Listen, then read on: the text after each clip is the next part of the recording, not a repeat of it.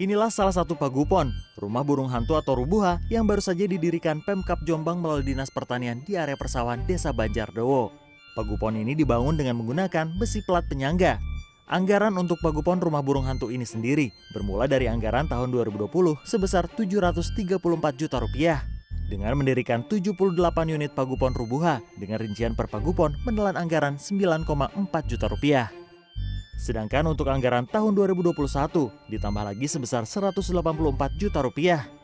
Dengan rincian 11,5 juta per pagupon dengan jumlah unit yang dibangun sebanyak 16 buah. Pagupon rumah burung hantu ini sendiri tersebar di 11 kecamatan di Jombang. Nah, rubuha itu menjadi salah satu rekomendasi dari teman-teman. Kemudian dianalisa kebutuhannya itu kurang lebih 1032 untuk menjangkau semua. Itu Mas. Ke- Ini menganggarkan berapa keperluan itu? 184 juta. 184. Kan data kirim loh Iya. Terus per unitnya ya Kak, tinggal bagi aja itu ya. 11 11 setengah juta. Dibangunnya pagupon rumah burung hantu sebagai pemangsa hama tikus, menurut petani justru kurang efektif. Apalagi dengan lahan yang cukup luas, hanya ada satu pagupon saja. Selain itu, anggaran untuk pembangunan pagupon pun dianggap tidak wajar, yakni satu unitnya 11,5 juta rupiah. Petani pun meminta agar anggaran sebesar itu bisa dialihkan untuk pengadaan alat pembasmi hama tikus hingga perbaikan akses jalan untuk mengangkut hasil pertanian.